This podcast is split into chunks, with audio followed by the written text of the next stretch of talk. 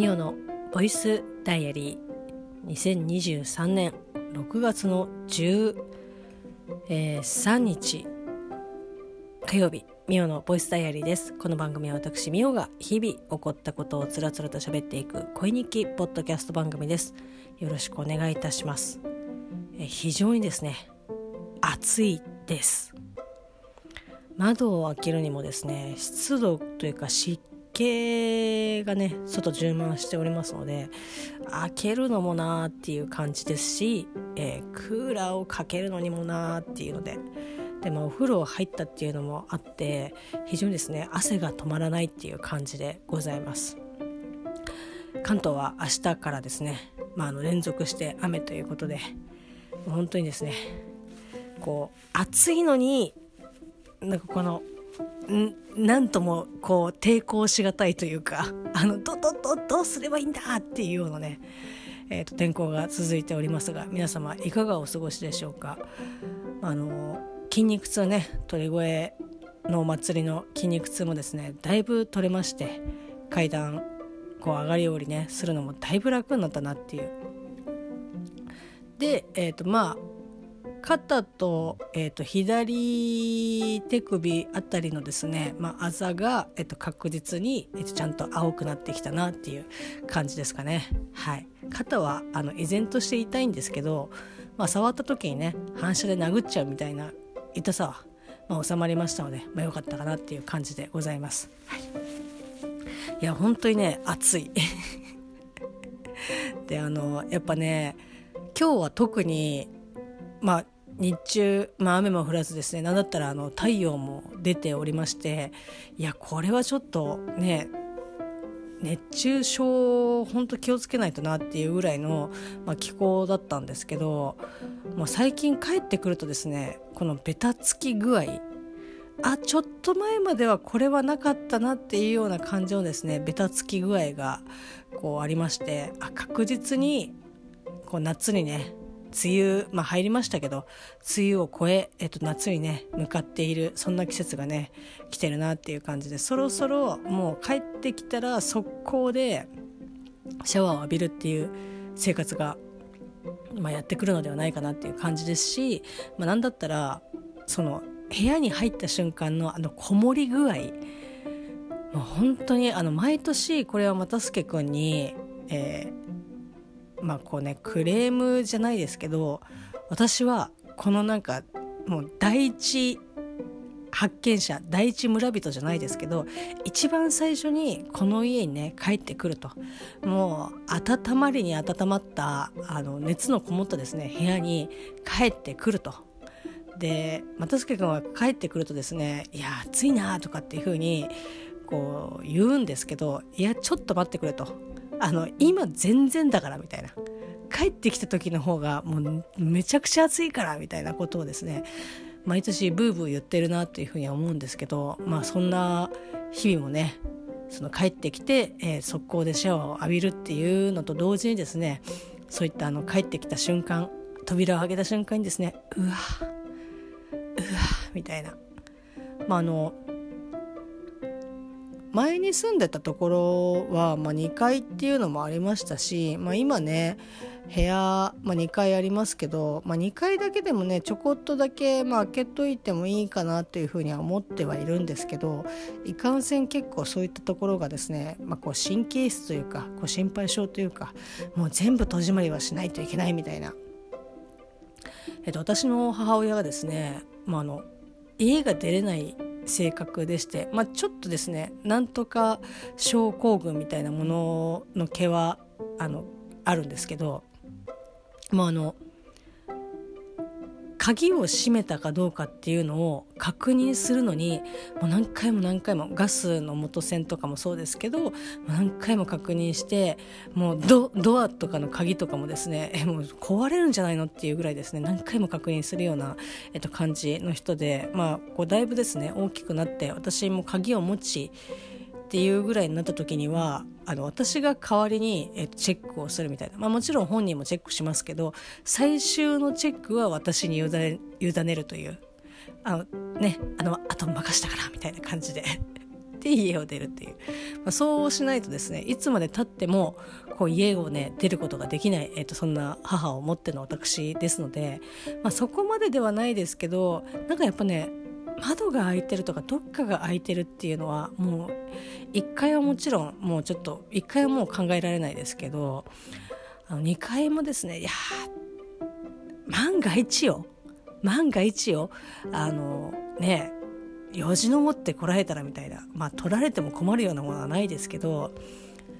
まあ、そんなことがねあのあった日にはもう怖くてね家に帰れないので、まあ、大体閉めていくんですけどそうすると、まあ、安心と安全のを引き換えに暑い部屋が待っているっていう感じなのでいやどうしようかなっていうふうに、えー、と思いながらまあおそらくですね開けることなく今年も過ごしていくとは思うんですけど。はい。まあ、とにかくですね部屋にいても熱中症気をつけていかなきゃいけないなっていう感じでございます。はい、で今日はですね無事に起きることができまして体力もですねかなりもうちょっと1週間かけてちょっとずつこう回復していかないと無理かなとかっていうふうに思ってはいたんですけどまあそこら辺はですねまあこう言うてまだねあのまあ、30代ということで、まあ、もう40代がね向こう岸であの手振っててああ目視できるっていう感じにはなってますけどまだまだちょっとねそこら辺の体体力の、えっと、回復はまあなんとかなんとか帳尻あまだ合わせられるかなっていう感じでだいぶね元気になりましたね。もうあの眠たくてもうどうしようもないっていうことはないので。まあ、よかったかなっていう感じですし、まあ、無事に朝起きれまして、まあ、朝ごはんをですね、まあ、朝ごはんじゃないお弁当をですね作ることができて、ま、たすけくんもにも持たせることができて、まあ、本当にやっとねあなんかこう戻ってこれたなっていうまあ、このまま離脱するっていう手もあったんですけどいやさすがにちょっとそれはなんかもうちょっと頑張りたいなっていう感じで、えっと、頑張らせていただきました。はい、そしてですね、えー、私が朝聞いております FM 横浜朝の番組ちょうどいいラジオでお便りがですね採用されました。いよいよ最近はもっぱらですね LINE でメッセージを送るというまもちろんあの公式がこう LINE アカウントを持っていて、まあ、そこからでもこうお便りが送れるよっていう感じなんですけど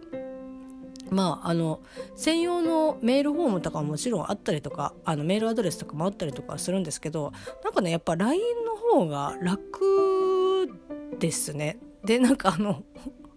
なんだろうななんとなくえっ、ー、とちょっと LINE の方がハードルが低いような気がするなっていう感じで、まあ、LINE で送ってるんですけど、まあ、こう今回ですね LINE で送り始めてえー、と2回目の採用ということで、まあ、今回の、まあ、メッセージテーマが、えー、と形から入るものということでいろいろあったりとかしますけど私は形からもね完璧なまでに形から入ったものが、まあ、こう先日ね担がせていただきましたおみこし関係のこう、まあ、服だったりとか、まあ、こう旅だったりとかっていう、まあ、反転はね入ってから会に入ってから、まあ、買ったりとかしますけど、まあ、基本的なその中の装備っていうものはまああの本当ね担ぐ前からもうあの買うというね今後続けていくかどうか分かんないにもかかわらず、えーと、買って参戦をしてっていうまさに形からだったんですけど、まあ、そのお便りを送ったら、まあ、見事ですねこう読んでいただきましてありがとうございますという感じでございます。皆さんはありますか？形から入るものまあいろいろねなんかこうアウトドア用品だったりとかこうスポーツ系とかだとどうしても道具が必要なものとかっていうのはまあこう考え方にね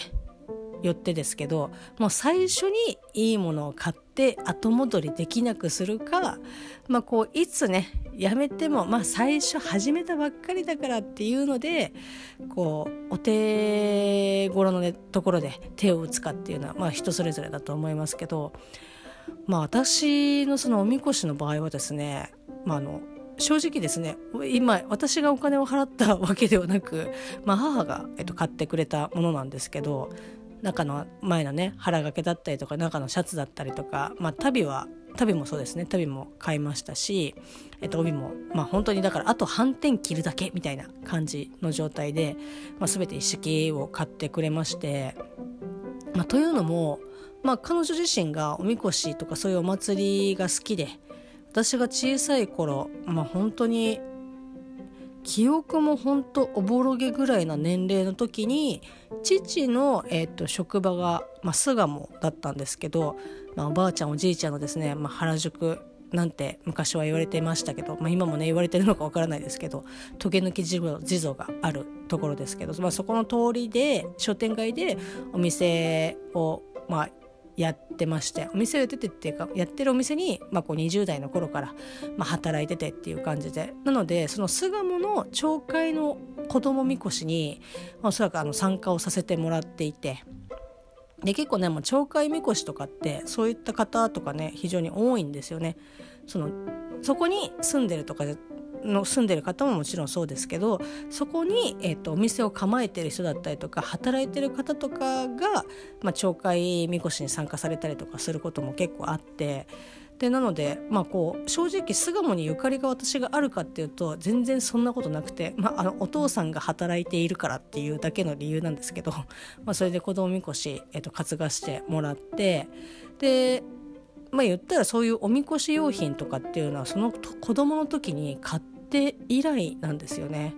まあ当たり前ですけどもその子供の時にね着ていたものはあの入らないですけど、まあ、おそらくね高かっただろうなっていうふうには思いますけど、うん、で、えーと、それからこう何十年と経ってで自分でこうおみこしね担ぎたいって言って、まあ、そのつてをたどり担げる場所担げる会をですねこう見つけてあ担ぐことことになったんだって言ってでなんかこうちょっといろいろある程度用意しなきゃいけなくてさって言ったらじゃあちょっとあの浅草に買いに行きましょうって言って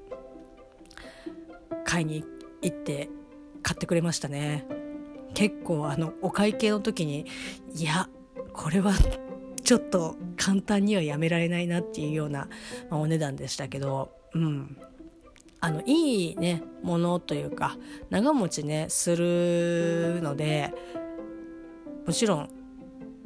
それなりのお値段がやっぱするなっていう感じではあるんですけど、うんね、結構わ結構飛ぶなって思いながら旅とかもねあの今も別の旅を履いちゃってますけど当時はあのエアーじゃない旅を履いてましてこれがまたですね非常に足が疲れるという。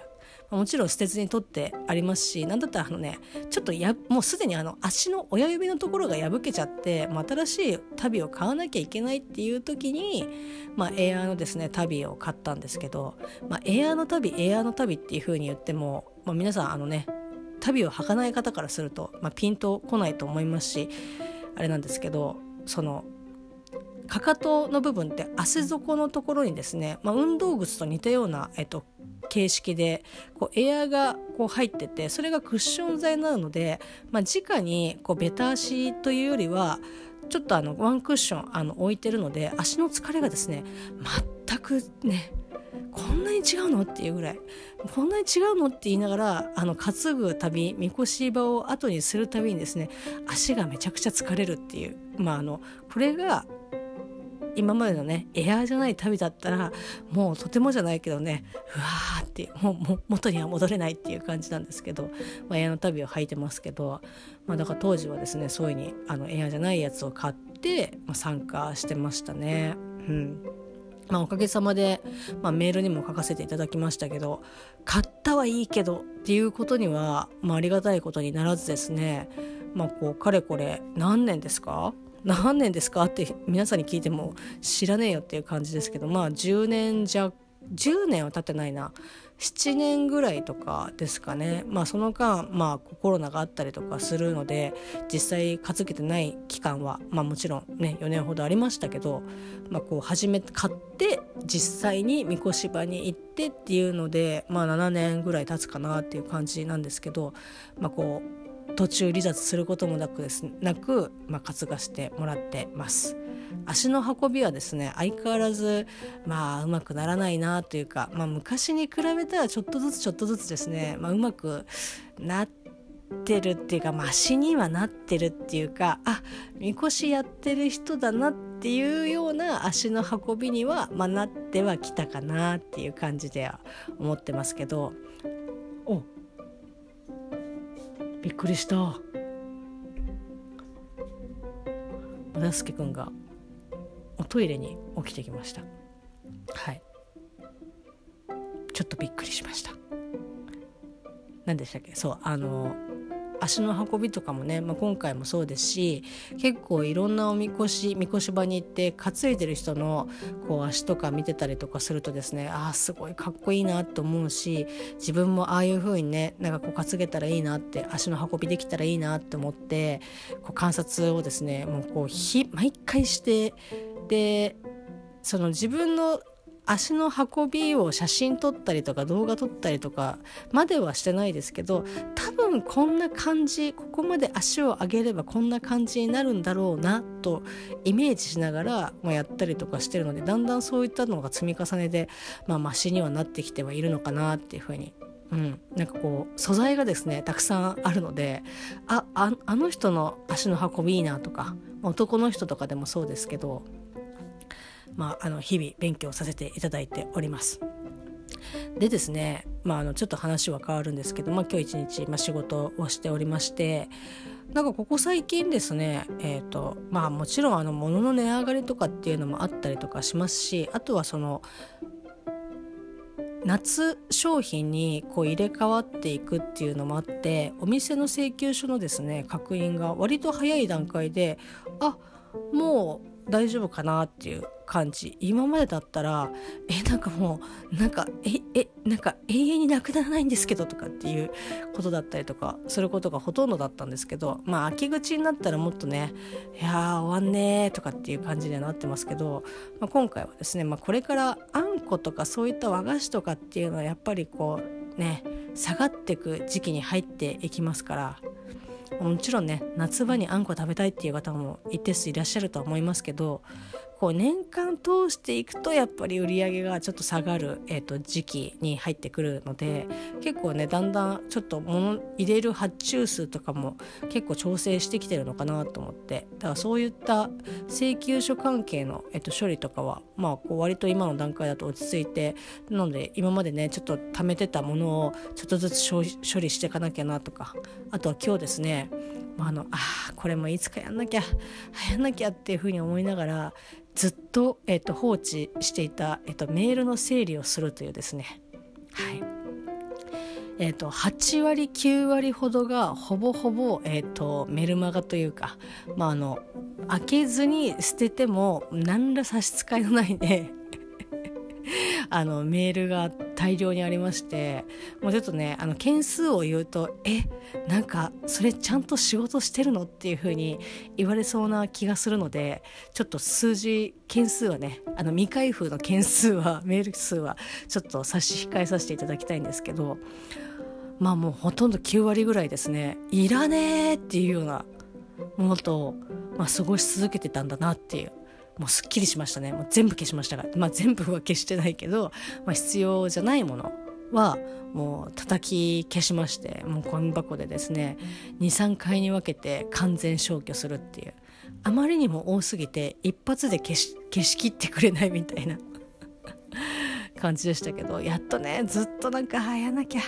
あやなきゃとかって思いながら、まあ、なんとかそれがね、まあ、できまあ、できる時間があったので本当良かったんですけど、まあ、ここからね毎回それをやるたびに、まあ、次からは本当に一日一日ですねちゃんとチェックしてみたいな感じで思ってはいるんですけどあ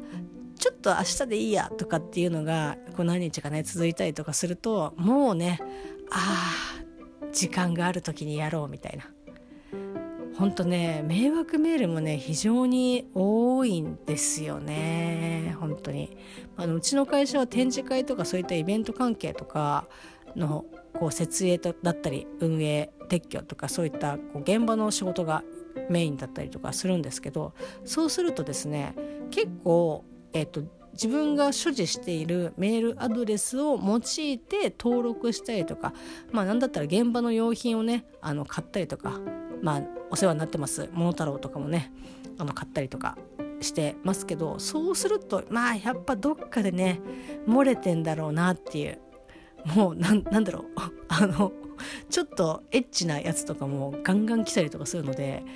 なんだろうなって思いながら。うん。なんかもうやめられないみたいな感じで書いてありましたけどとりあえず開くこともせずにあの叩き消すっていうことで。まあ、どっかしらでねやっぱ漏れてるんだろうなって。まあ漏れても、まあ、正直すごいねまあ困るかっていうとそういった意味では困りますけどまあ致し方がないかなって思いながら。まあインフォのメールなのでね、まあ、最悪ちょっとそこら辺目つぶればいいかなっていう感じなんですけど、まあ、今日は一個そこがね綺麗にできたのであよかったなってでそれをやると同時に未だに手をつけていない、えっと、リュックサックの整理。だからリュックサックもなんかなんでこんな重いのっていうような全くあの重い原因が思いつかないっていうような、えっと、リュックサックを私は毎朝毎朝ですね、まあ、背負って通勤をして帰ってきて下ろすたびに今日こそは今日こそはっていうふうに思い約1年ほ1年は経ってないと思いたいんだけど なんかそんな感じなので今日メール整理しながら多分カバンとかももう本当にえなんでこれ入ってんのとかっていうものがいや多いんだろうなって。9割まではいかないけど7割ぐらいいらないんじゃないのかなとかって思ったりとか。そういうものと一緒にですね朝通勤してるんじゃないかなっていうふうに思うと本当ね早くやんなきゃなと思いながら、えっと、未だに、えっと、現在もやっていないのでちょっとねやんなきゃなって思ってます。はい、であとねちょっとこれはまさかハマるとは思わなかったんですけどまあもちろんまだね書籍に手出したりとかっていうことまでは言ってないですけど漫画のですねブラジ、えーと、フラジャイル、えーと、医療系の漫画ですけど、まあ、それにですね、まあ、ハマりましてツイッターでね定期的にですね広告が入ってくるんですよそのフラジャイルの。でもちろんその第1話とかじゃなくて、まあ、こう面白そうなやつとかちょっと引っかかりそうなやつが何個かこうピックアップされてあのここの続きはえ気になるっていうので、まあ、ずっとこう目目にを通してはああちょっとまあいつかタイミングっていうかご縁があればなとかって思ってたんですけどなんかまあ今日ね、まあ、こんなメールを整理整理するぐらいあの心に余裕がありましたので昼休みにアプリをダウンロードして、まあ、読み始めたんですけど面白いですね。今更みたいな。私の同僚が、まあ、漫画は読んでないですけどドラマになってたのかな。うん。でドラマはなんかあの見てたっていう風に言ってましたけど、まあ、確かになーって思いながら。なんかそのいろいろねあの医療系の漫画ってたくさんありますけどまあこう最近で言うとねちょっとあの話題になってるというかもう連載がこれから始まるみたいな感じなのかな。あのブラック・ジャックのこう新章というかまあ続編とも違いますけどこうその手塚治虫先生が続きを書くのであればこうだったのではないかということを、えー、想像を元にしながらですね、まあ、AI と共にこう新しくですね新連載をするということが結構あのラジオとかでいろんなところでね聞いたりとかしますけど、まあ、ブラック・ジャックはもちろんあの医療系の漫画ですね。でまあ、それ以外とかだと、まあ、イリューとかもそうですしドクターコトなんかもそうですけどなんかあんまりそのがっつりもう本当にザお医者さんとかっていう漫画はそんなになんか記憶にないというか、まあ、あんま読んできてなくてでどっちかっていうとね薬剤師のこれも名前毎回ね覚えられないしなんちゃらなんちゃらシンデーラみたいなプロミスシンデーラではないことは確か。なんかその病院からえっ、とこう処方箋が出てその処方箋に対してなんかこれでいいのかっていうような感じのがいろいろね病院サイドとのこう関係性だったりとか摩擦だったりとかいろんなねしがらみがあったりとかそういう中でも主人公がこうけなげにけなげにですねあの頑張っていくいろんなものに問題にぶつかりながらですねいろんな患者さんとこう向き合いながら先生と病院と向き合いながらこう薬をですねこう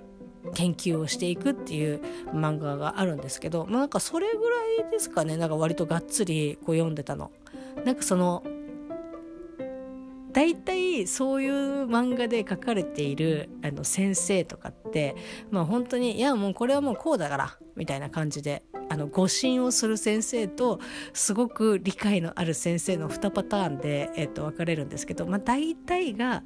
いやもうなんかこれで合ってるからあの薬出しといてっていう感じででもこう一向にこう患者さんの症状がこう良くならないみたいな。でそこでその薬剤師の方からが言うなんかこうこうした方がいいんじゃないですかとかいろんなこう薬局とかねあの今処方箋取り扱っている、えー、と薬局、まあ、ドラッグストアとか非常に多いですけど、まあ、そういった立場とか環境が違うところとこうコミュニケーション取ったりとか、まあ、対立したりとか揉めたりとかするとのを経てこう病院サイドにこう打診をするというか提案をするといやもうあの最終的には医者じゃないでしょっていうふうにこう言われでもいろんなあのこう 何て言うんですかねいろんな協力してくださる方の、まあ、こうタイミングとかそういった諸々が重なってああじゃあまあこう再建するしかないかなみたいな感じでやったら誤診だったみたいな。うわあもうなんかねほんとあよしよしみたいな感じの だから言ったじゃんみたいな 感じのねそういったなんかあの系の漫画が医療系の漫画とかなので結構読むのねあ面白いなと思って読んでるんですけどどっちかっていうとフラジャイルもそういった感じの、まあ、こうお医者さんがいて、まあ、もちろんそのフラジャイルのあの主人公たちもこう病院にまあ勤めていますけどこう患者を持たない、えっと、病理かな、えー、病気の病に、えっと、理科の理ですけど、まあ、そのいろんなものを、えっと、採血だったりとかこう摂取して、えっと、プレパラートで確認をしてこの病気じゃないかとかこう数値とかを出してそこからこの可能性があるっていうのをこう実際に患者さんを持っている、まあ、いろんな科の、えっと、お医者さんに、えっと、話をつけてで、まあ、そこからこう改めてそこで初めて病名がついてでいろんなこう診あの診察っていうかこう治療が進んでいくっていう流れみたいですけどなんかこうやっぱり実際に患者さんを見るっていうことはあのしないまあこのねちょっと私は全然そこら辺の知識がないのでいやそんなことないよとかっていうかもしいうこともあるかもしれないんですけど、まあ、その劇中っていうか漫画の中では、まあ、本当に基本的にはもうサンプルっていうかそのいろんな資料をとこう一日お付き合いをして患者さんと向き合うとか接するとかっていうのは基本的にない、えっと、武将のところの主人公たちの物語になるのでなんかねやっぱりその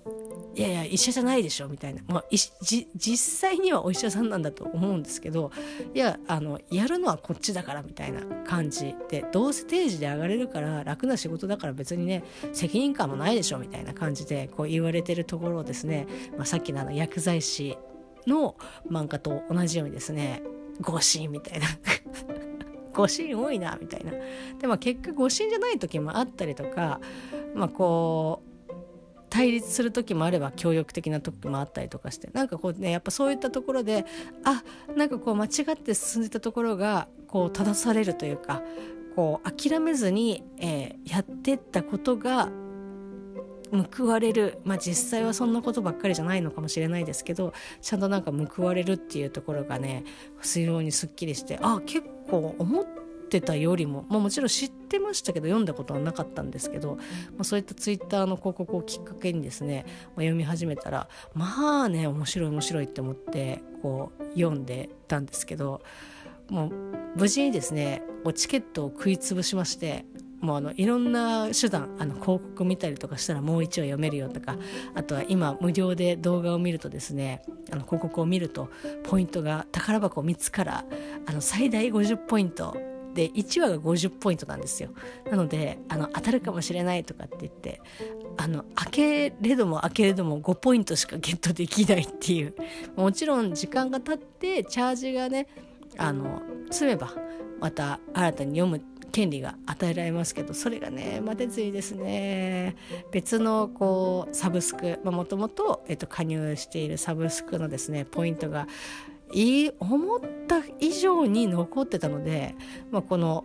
アプリで読み進めて続きを、えサブスクで読むというですね これ見返した時にあーなんか1話の方とかをなんか全然見れないみたいなことになるの目に見えてるんですけどとにかくですねあのつつつつ続きが聞きたい。この患者さんの病名は何だったんだ？みたいなのであの気になって、まあ、結果あのサブスクで読み進めそのサブスクのポイントも、えー、と食いつぶしいやでもちょうどいいとこなんだよなーっていうので、まあ、ちょっとあのね携帯のポイントも溜まっておりましたので、まあ、それで、えー、とサブスクのポイントをですね追加購入まあ課金ですね。課金をしまして。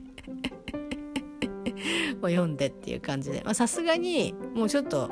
こう課金し続けても結構な額いくなっていう話数が、まあ、もう出てたので、まあ、これはもうね改めて自月あのポイントがたまったら見れればいいなっていうふうに思いますし、まあ、なんだったらねあのスマホで見てるのでどうしてもね吹き出しがちっちゃいんですよね。なのでまあ紙でね変えたらいいなっていうふうに、えっと、思っております。はい。まあ、そんな感じで新たなですね漫画あのあこれはちょっとピクシブとかでちょっと読んでみたいなとかって思うようなすごくですね魅力的なキャラクターが出てくる漫画なので、まあ、フラジャイルあの、まあ、もちろんねもう知ってるよとか読んでるよっていう方は、まあ、多いとは思いますけど私のようにですねなんか気になってたけど、えっと、読んだことがないとかっていう方は是非おすすめでございます。はいそんな感じでもうちょっとそろそろね汗も引いてきたしもう寝ないと明日またね起きれず、えーと、弁当を作ることができないので明日は豚バラとねナスをですねどうにかやっつけようかなっていうふうに思っております。はい、